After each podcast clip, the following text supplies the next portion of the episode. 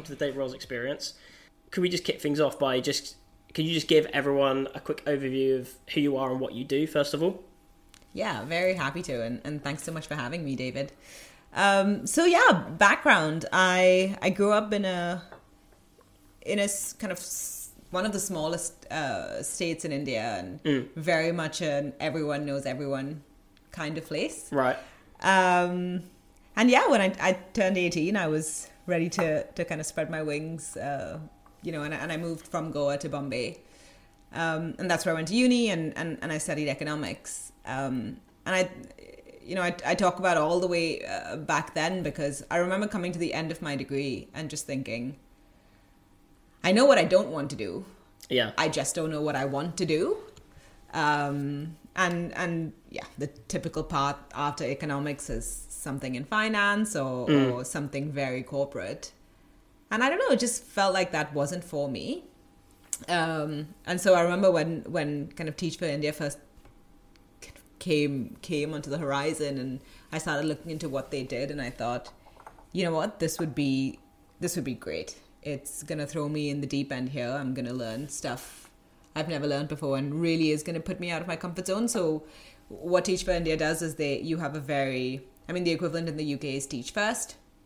And basically you have an extremely intense six week um like summer training and then you're placed in in a very low income community in a school yeah. and you just have to to figure it out and help help your kids and, and the aim here is to level the playing field for the poorest kids in India uh, and, and and some of their richer counterparts and there was no handbook and no manual mm. you know you just um and it, it, yeah it was it was very difficult uh, what sort of like um what sort of like challenges did you see and what was the environment like? Because because I suppose um, a good question actually would be to, to ask the environment you were used to. Like, were you used to a um, uh, poorer environment anyway, or was it quite con- quite a big contrast to what you were used to? Yeah, not at all. Right. So Goa is one of the more egalitarian parts of India, I would say, where you know it's it's not as big. It was very visceral when I got to Bombay. You can see that. Mm that contrast that exists, um, you know, in a country like India. And I had, you know, I grew up very fortunate, very privileged, and so it was part of me wanting to give back, but it definitely was a re- a real shock, right? Just um, and and again, it, it wasn't it wasn't like going into the classroom and just being their teacher. You know, mm. even when we were at summer summer camp, like we spent a day with one of the families that we were teaching. So very much, you know, if they went to to fill a bucket of water, you went with them. You know, you you you kind of lived a day, even though you you'll never really truly experience what it's like. It helps you be a lot more empathetic to the expectations that you then translate into the classroom, where you know you can be understanding if your your student is is tired and and and unfocused. You know, you're not going to come down hard on them. You don't even know what the previous evening was like or yeah. that morning. Um, it was very hard. The beginning of my fellowship was very hard. Um, you know, the kids didn't know me. They already had a previous Teach for India fellow that fellow that was finishing, uh, and I would say they. I hate is a strong word, but they probably hated me. You know, I, t- I was replacing someone they knew and loved, and you know, I went in with this big vision of the class theme is going to be about the Wizard of Oz, and, and here are the rules, and here are my posters, and, and, and, and here are the group names. And they were just like, you know, who is this person? Who is this person? Why are you here? And what makes you think you can do a good job, you know, with us? So they didn't love me immediately. Um, and it wasn't really till I, I, I, got it, you know, it taught me a lot about getting to know. And I think that helps me a lot in my career today. But, you know, who is the person on the other side of every conversation, every meeting? Um, yeah. Just empathy, really, isn't it? Just it's such a big thing in life as well. It, t- it took me a while to um, to really try and understand because the way I used to approach things, especially when I was younger, was it was like, what do I want out of this conversation?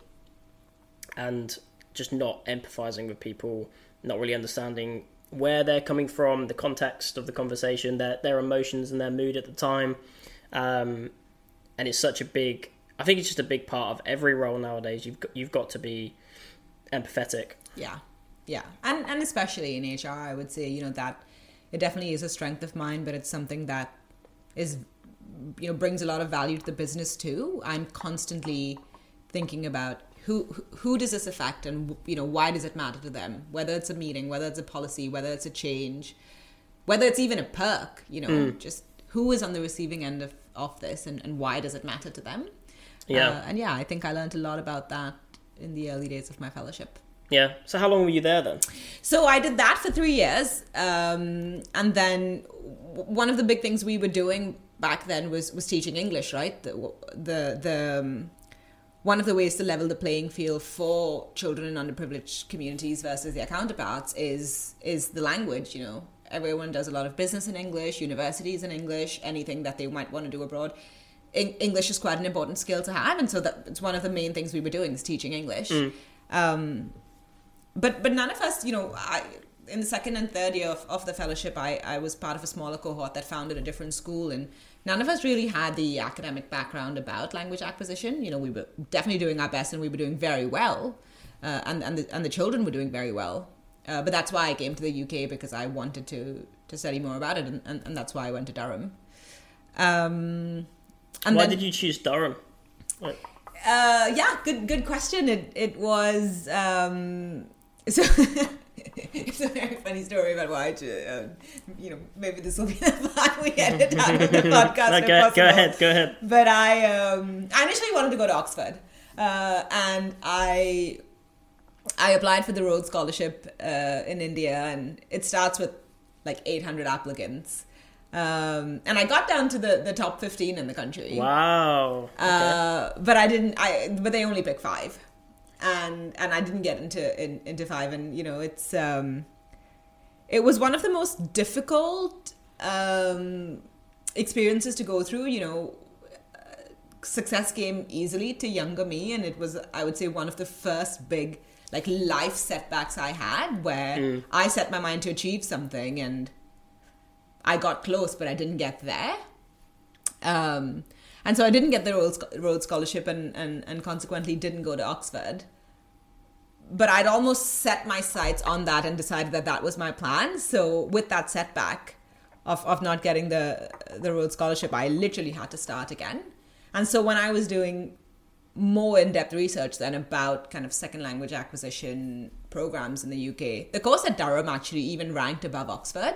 But I was so fixated on the idea of the prestige that comes with going to Oxford and, and, and being a Rhodes Scholar. Yeah. That I hadn't even looked into any of the other other options and you know, and then I when I did and, and saw that there were other equally good or better ones, I applied to a few and I mean got in everywhere and then ultimately picked Durham because it was the the best ranking course. But uh, you know the reason I, I talk about I well I don't very openly talk about the, about the Rhodes Scholarship experience, but it's um I, I had been through my fellowship really working on making a shift from having a very fixed mindset in life, right? I think it just if success comes easily academically and I'm wired very much to succeed in an Indian system where you rely a lot on your memory, you rely a lot on kind of making those connections uh, between subjects, and so success came easily in that in that system, but it didn't um, with the Rhodes Scholarship, and so I'd been working a lot on kind of moving away from a fixed mindset where if something went wrong,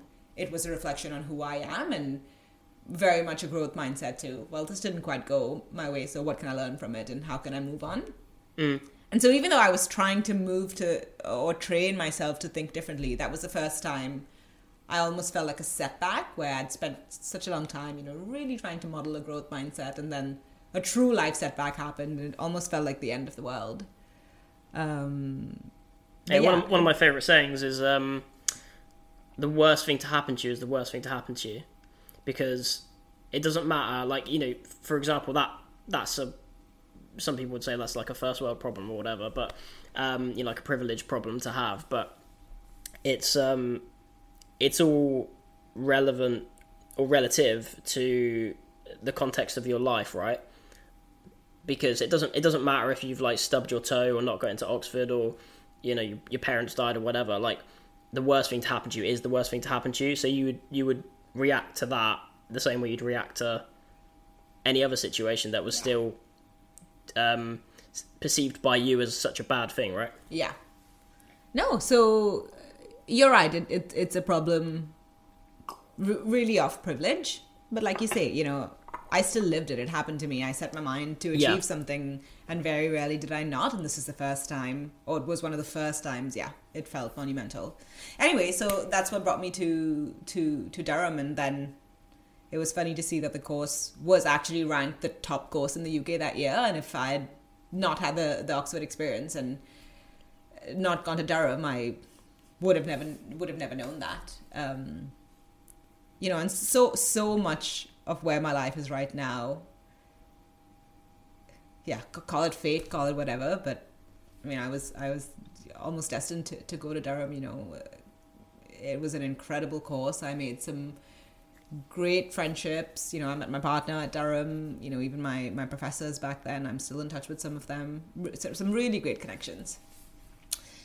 Anyway, so when I finished at Durham, I um, decided that I wanted to stay on in the UK uh, for longer, and so I kind of married up two things that that I was uh, involved with and good at. I was very good, kind of organizationally, operationally, um, and then I had all this prior experience in, in education, and so that's when I started working at Explore Learning, um, and it was a a kind of management position still within education, and I slowly kind of branched towards.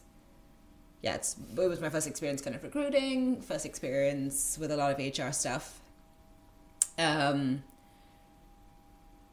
and then I continued on, on an operations pathway. And when I joined Echobox, I started on the wider operations team, right? There were 30 of us on the team, and it was a, a kind of a team of three or four people in ops, and, and, and we did everything, you know, and hiring was and recruiting was one part, but there was also payroll and, and other HR things and, and finance, and, you know, in a smaller company, operations is is everything that doesn't have a defined other function.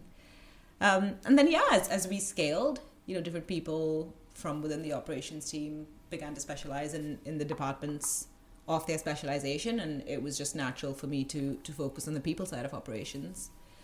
Um, and nearly four years later, here I am. Yeah.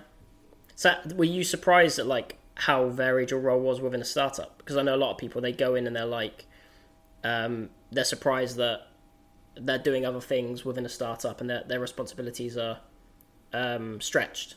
Because maybe they've worked for like a bigger company, and you know, for bigger companies, you're typically like, um, yeah, you're you're you're focusing on one job, aren't you? Yeah, I, I'd never had a corporate job like that before, so it, it wasn't I wasn't surprised and it also wasn't new. You know, in, in my Teach for India fellowship, the remit was at the end of your fellowship, your students have to be better off than when you first went in. Yeah. And and we did everything, you know, made the connections with the children, planned lessons, d- did tests, actually taught. So you, you literally was thrown into the deep end from my very first uh, job, even at Explore Learning. You know, um, the, the the the day was split into the half of the day when the when when the children were in the center, and so you could have been tutoring or doing parents meetings or or, or um, kind of observing and giving feedback on the assistant managers or, or the tutors. And the first half of the day was you know market the center, do do workshops at at, at schools. Um, uh, go out on remote marketing events to to book trials to to increase the center sales you know retention finance collections it was everything. So all of my roles had been so much of everything that um at Echobox it it wasn't strange i wasn't surprised um and and, and i really like that you know it's um it, it keeps the days varied but it just helps you have su- such an impact over su- such a wide range of things yeah. Yeah, I suppose it's like it's quite fulfilling as well, right? Coming into an early stage startup and um, having such an impact across so many different departments, rather than just you know focusing on one particular vertical. Yeah, and I think it's also the easiest way to to make connections with people, and you know, that's what what makes me tick. You know, connections and, and watching people grow and and succeed.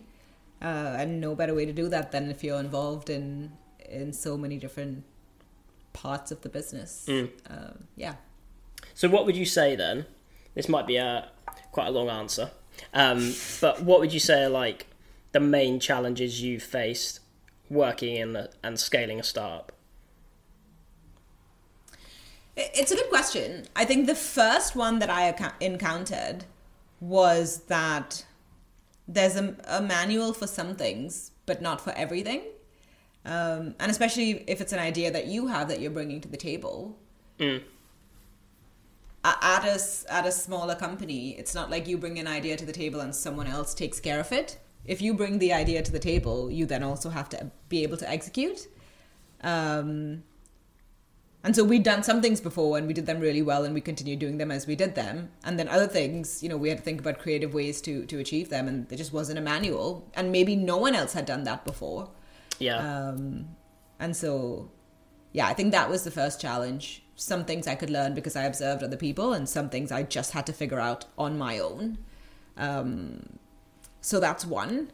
I think one of the main challenges with with recruiting, or at least personally for me, because I hadn't done um, any kind of technical recruiting before. I yeah. think How, how did you find that? How did you learn about that and like figure out how to do it? Because obviously I went down the traditional route of you know actually being a tech recruiter, learning off tech recruiters. It's obviously very different for you because you're not like in an agency or anything. But Yeah, it it um I was really lucky. I think because I was one of when I joined Echobox, it was to really take over and own that part of the the business. I worked very closely with you know, I learned a lot from my own manager at the time, but I also learned a lot from from working closely with our CEO. You know, I um there was obviously stuff to read and study and and I did a lot of research on my own because t- to be able to hire good people, you have to come across credible.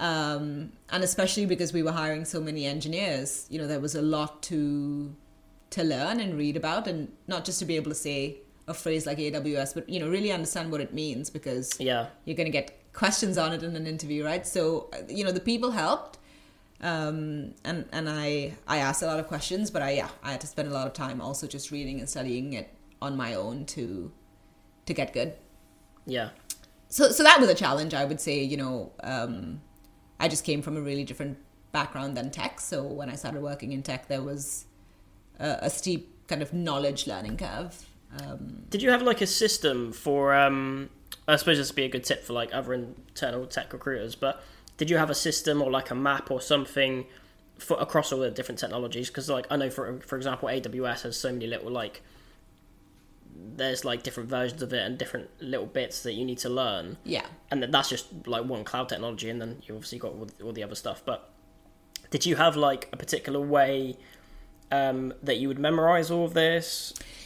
yeah it's it's a good question i think f- for me it was maybe the the range of roles right we were recruiting for front end engineers and back end engineers and DevOps engineers and data science and, and and product managers and product designers and yes there's a lot to learn It's a minefield. it's a minefield. Um, but I think just yeah, one role at a time. The things that really helped me were to, you know, to look at the description of the jobs and just make sure that I can very credibly talk about everything on there. So if it said you need to be very familiar with React, I better know that that's a framework and that you know someone might say Angular or or something else, and they're talking about the same thing, uh, just a different framework. You know, so I think that so maybe doing it role by role, um, going through the ad and really understanding if we're saying we need the person to be proficient at this, like what does that mean?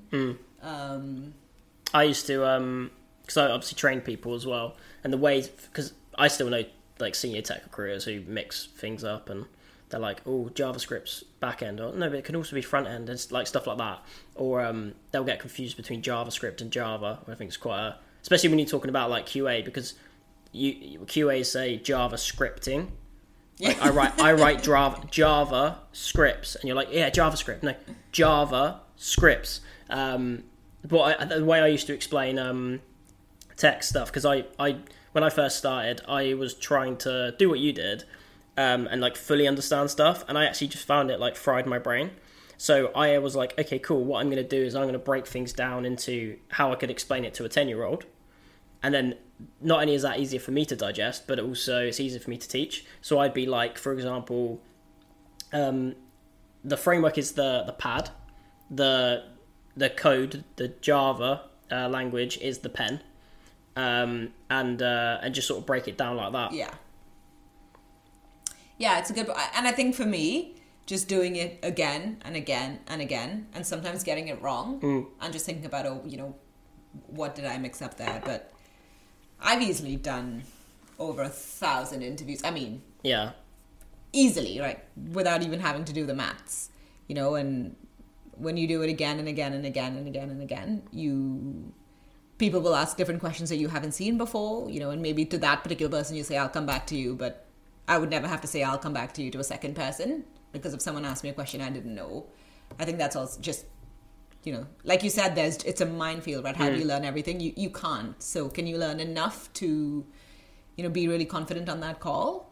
Um, and then people will ask you questions that you don't know, and just taking the time to to learn it. But yeah, so I would say that was another challenge, you know, along with not having a manual for everything. Um, just that it was a steep learning curve uh, branching into tech. Um, and then yeah, one one of the early challenges, uh, you know, we we talked about this when we worked together too, is just how do we make sure as we're growing the team, you know, that we stay as diverse as possible, and we um, we did a very good job before I joined Echobox of making sure we were culturally diverse. So, Yeah. you know, we had, even as a team of 30, people from at least 12, 14 different parts of the world. So, you know, we all came from different cultures.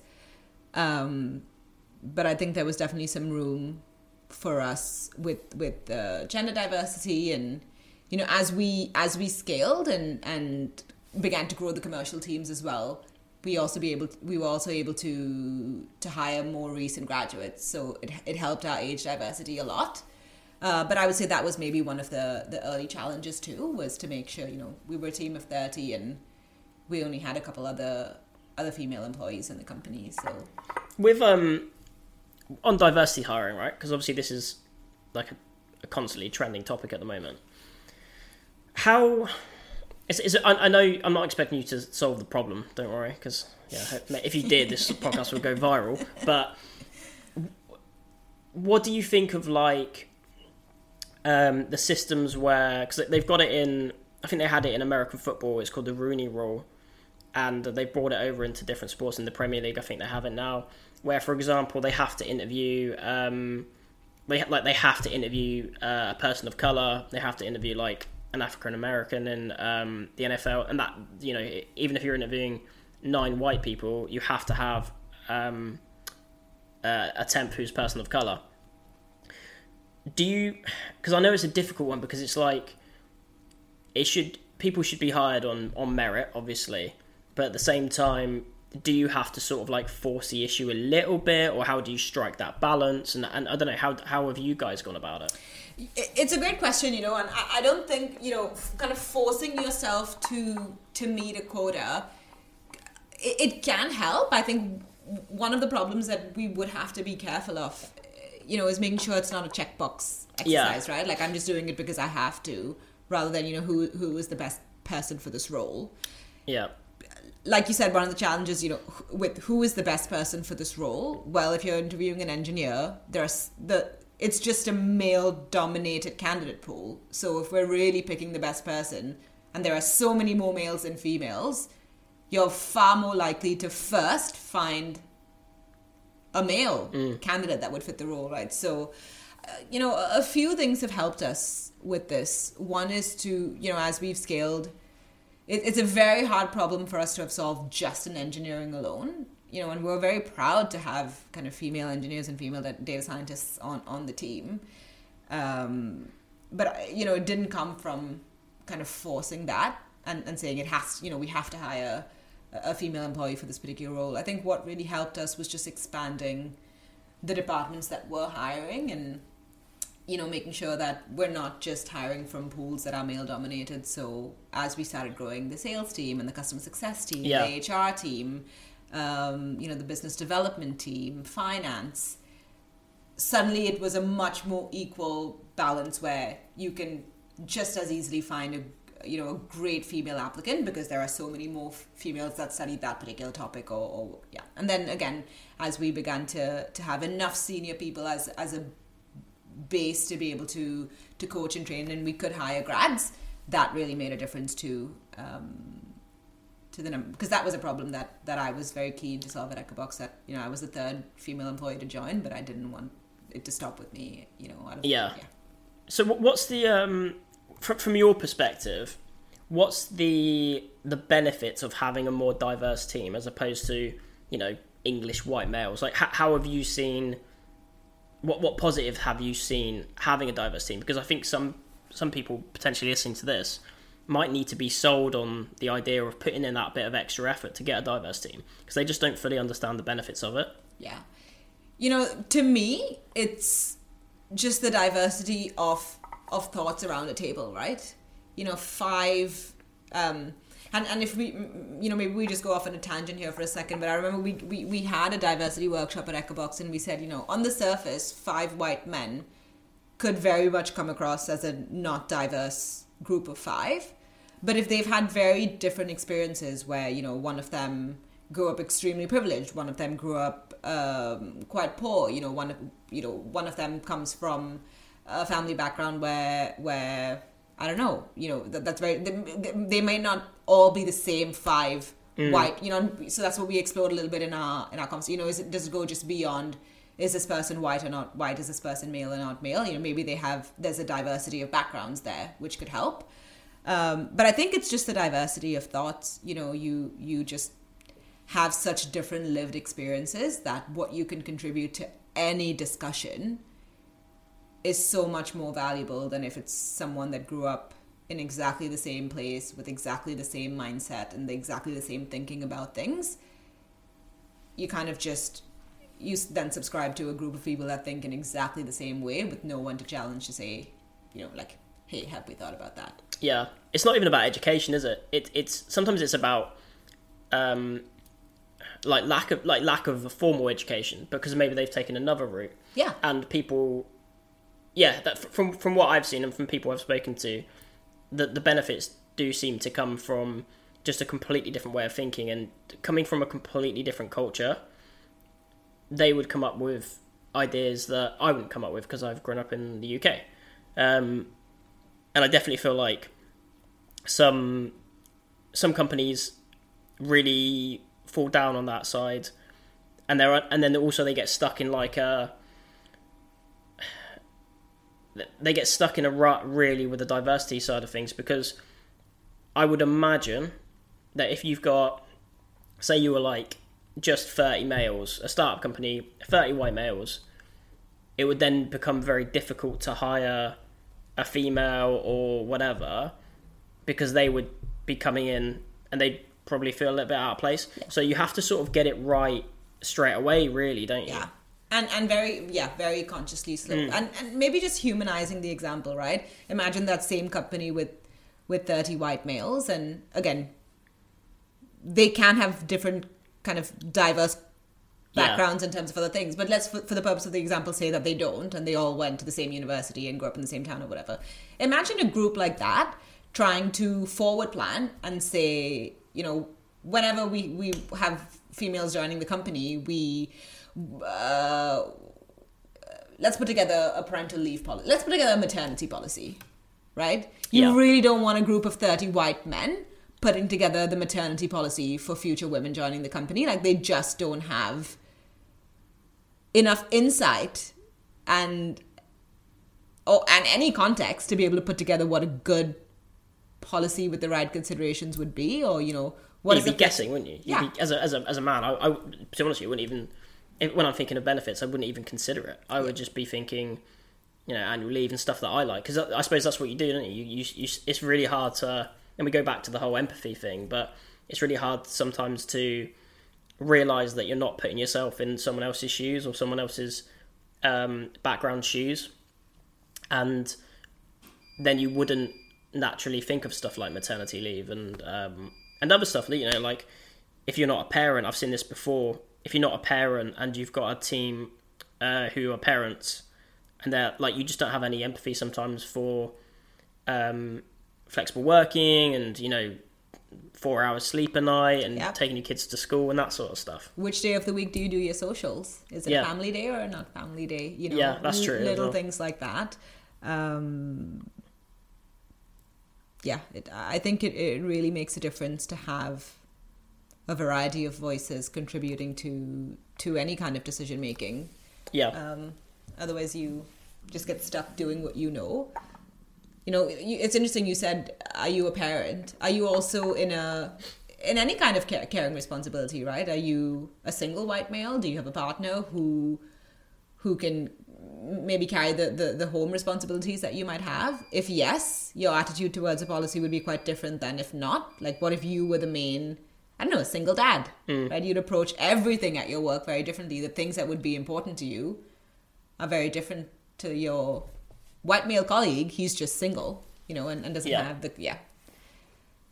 So I think, yeah, diversity and, and sometimes it could just be like male or female or, or white versus non white, but I think it's so much more, you know, parents, not parents, kind of married, not married, caring responsibilities, not caring responsibilities.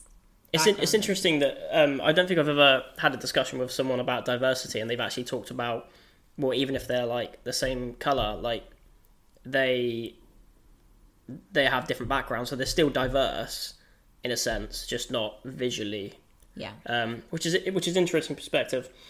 One thing I am really interested about for for you specifically in your role, because you've gone, I know your journey, and I know what you've what you've done and the progression you've you've your progression within your within your career has accelerated quite quickly, I would say, and you're working for like a really reputable company. Um, and you know obviously fast growing and your responsibilities have probably changed quite drastically. So how do you and how has this evolved but how do you like manage your day? How do you like plan your day plan your week organize tasks? Um, and do you have any like productivity hacks that we could benefit from Yeah, good good question. I think we could spend a lot of time talking about it. Uh, there, there are a few, you know, um, and these are key things that I maybe try to teach my team, which is why I think they they might be useful to share. I'm a big big fan of Inbox Zero, so um, you know nothing piles up in my inbox. When I receive it, it goes into one of many folders depending on on when I need to to action and and, and do that. And I like to prioritize based on on urgent versus important, and you really want to be spending your the most time that you have doing things that are uh, important rather than just became urgent. have you read um, seven habits of highly effective people I chance? have. I have. So it's interesting. When I read Seven Habits of Highly Effective People, that's not when I embodied this principle. Uh, the principle that I really resonated with when I read that book was the circle of control. And I that has helped that. me. You haven't read that. No. It's uh yeah, it's uh it's it's an interesting book. Um, but that's basically how I categorize my inbox. So it goes into one of these various folders for when I have to to action it. I, I do use a um, a task management tool as well, uh, and so again, it just helps me stay on top of my my to do list. One what thing. tool is that So we use Asana. That's like Uh, trello isn't it similar similar sort of thing Yeah, a, a little bit. Just kind of helps uh, helps again in in a in a company that has like remote working and kind of people in the office on different days and across different departments. And again, in my role now, kind of collaborating across sales and CS and business development and HR. I think having a, a tool that everyone subscribes to. I'm a big fan of over communicating, so yeah making sure that I constantly update. You know, even if someone hasn't, I don't just update someone when they ask me for an update. If I have an update to give, it goes into that task, and you know, people can access and read it at their own time. But just so everyone knows where everyone is, so big fan of over communication. Um, That's probably why we worked so well together, actually, when I was working with you, because um, I'm an over communicator as well. I'd rather give too much information and, um, you know, update people with no news than than just ghost or just Yes. nothing. Which is, yeah, it's interesting you say that now, looking back, because um, some people don't like that, do they? They're like, why are you updating me? Um, but I always think it's, I don't know, I, I always think it's better to update someone with no news than, than just, Yeah. like Even to say like I'm still working. Just FYI, I'm still working on this. I will come back to you. I expect it to be like a week from now, right? Rather than someone saying, "Oh, I really haven't heard about this in a long time." Right. I'm just gonna. Worst of all, maybe interrupt Lara like at the office and go to her desk and say, "You know what's happening with this." But nonetheless, right? It's just yeah. So staying on top of of, of things like that helps a lot. Um, and then I think one of the things that I, you know I can't advocate enough as you get more senior is to em- empower people that that you work with, whether it's people that report to you or, or colleagues, to be able to yeah, almost make make it so that you don't have to be in every conversation and every decision, but that you've equipped someone with the skills and, and, and the thinking to be able to make that decision. And you know most often if they've worked closely enough with you and, and you get along well they'll make the decision right. And sometimes they won't. And you know you just you can fix it if, if it doesn't happen. But i think that has really helped to have different people at different points in mm. different teams like be able to take point on certain things because there reaches a point where you just cannot do everything yourself right? So having a strong team and empowering them on that because I know that's you know delegating is usually like a sign of a good leader, right? And you're always going to hit because you're only one person. You're always going to hit like a, a bottleneck if you don't. But did you did that come naturally to you, or did you struggle with like, you know, some people are, are for a lack of a better term, uh, control freaks. So they're like, oh, I, I can't, I don't want to delegate that meeting to that person, or I don't want to delegate that task to that person because they think it might be done wrong, and they'll be like, oh, I could have, I would have done it myself better, sort of thing. Did Did you struggle with that? Or did, was that just natural? No, I, you know, anyone that has kind of perfectionist tendencies will always struggle with that. I think for me, when I really, if you are the most senior person of a team that you're leading, the probability is you can do a given task quicker and more efficiently than someone else on the team, right? That's why you're the most senior person. That's why you're the, the leader of that team.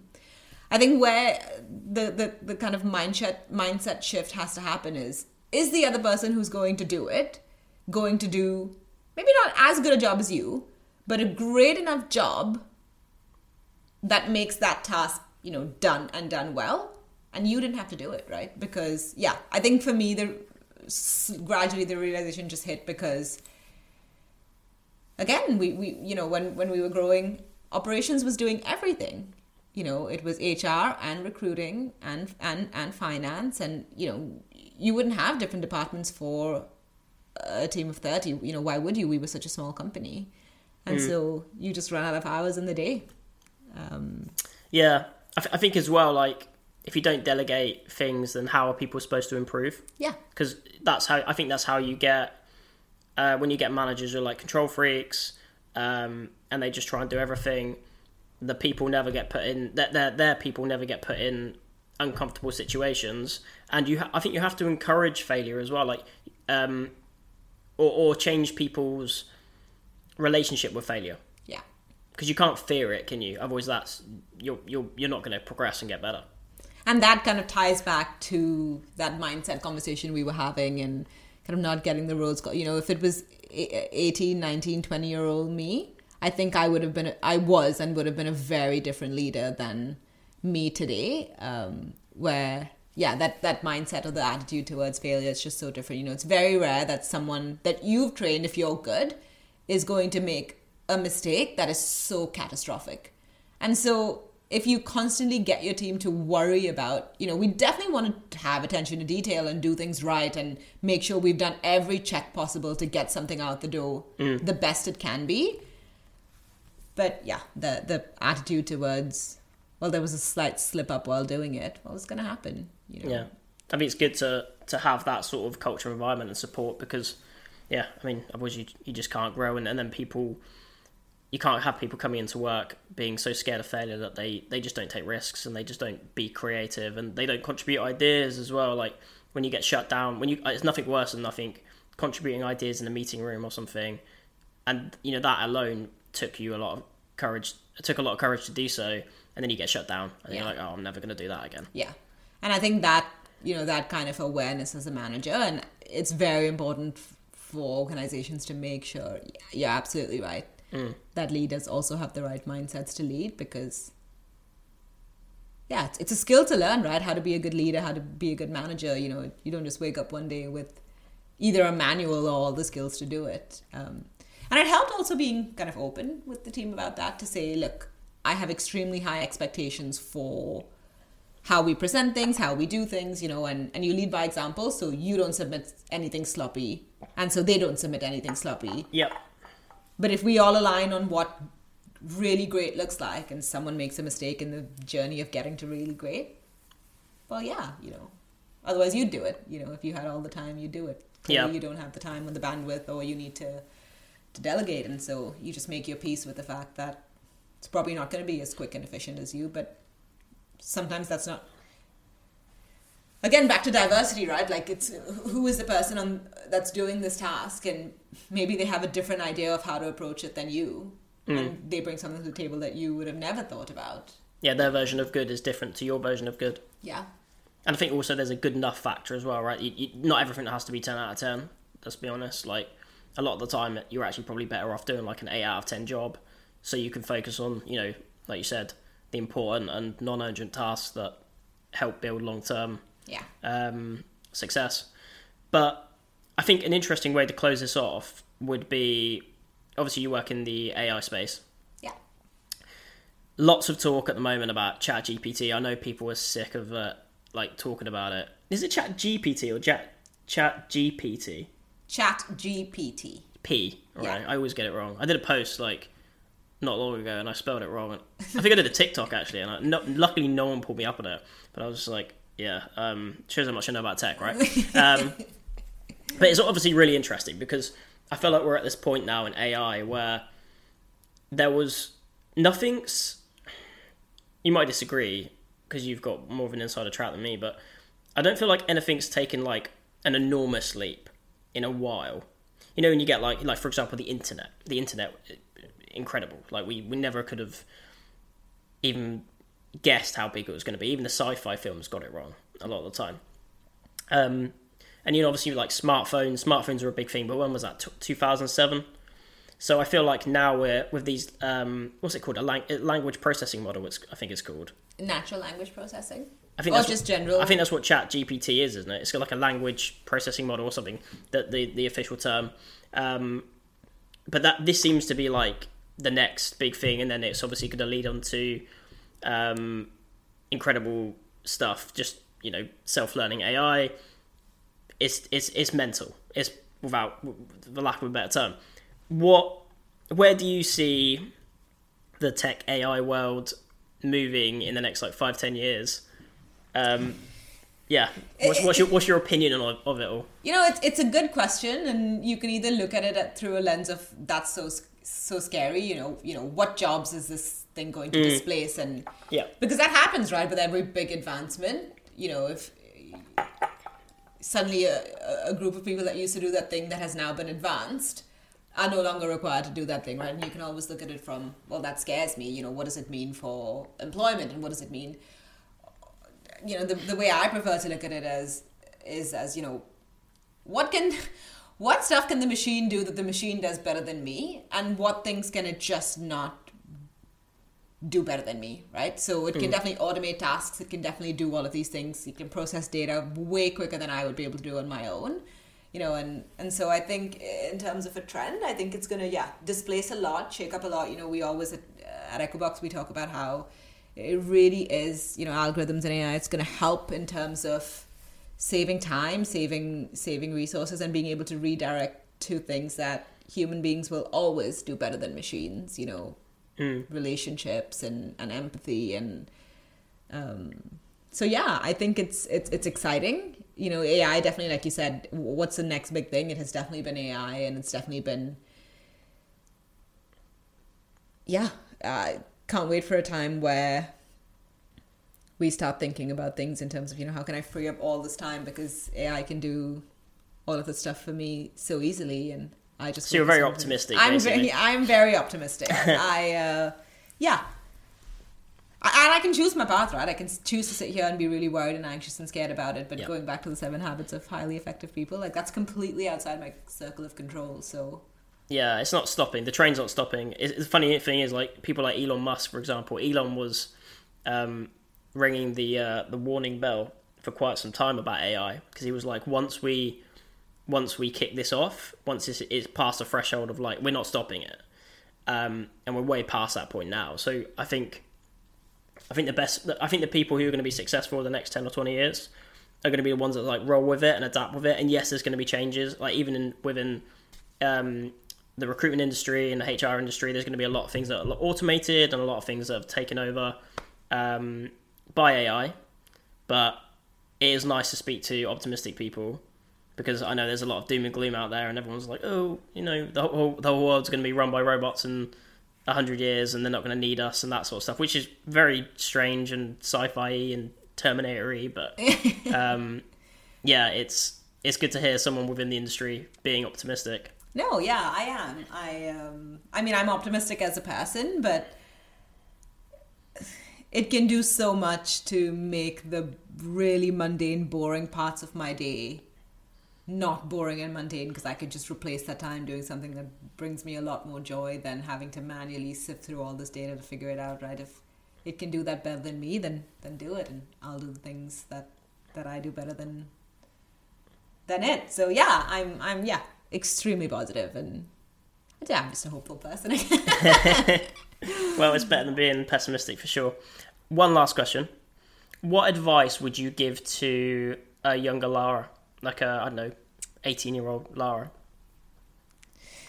Yeah, good question. I think about that a lot, actually. Uh, and honestly, it's almost like anticlimactic advice, so it's no big. Um, it's just to relax.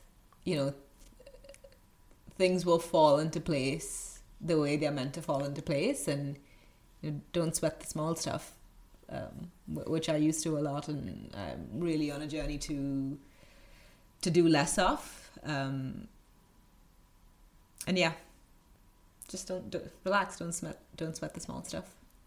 Cool. Well, I think that's a good way to, to end the podcast. Thanks so much for coming on. Thank you, David. It's been great. Awesome. Glad you had fun. Yeah, really did.